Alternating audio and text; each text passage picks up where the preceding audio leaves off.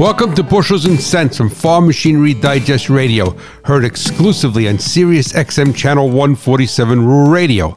I am your host, Ray Bohacz, the hot rod farmer from New Jersey. And never forget, it is not what you make, but what you keep that counts. In years past, both vehicles and farm equipment employed a heater control valve. This device would either allow, block, or regulate the amount of engine coolant that would go to the heater core. When in vehicle controls were at full hot, maximum coolant flow to the heater core would be allowed. Conversely, when in the cold position, the flow would be blocked.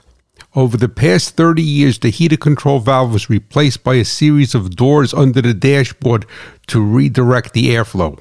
If the AC does not blow cold or the heater hot before you condemn the system, a door may be stuck. Agriculture runs on machinery, profits on reliability.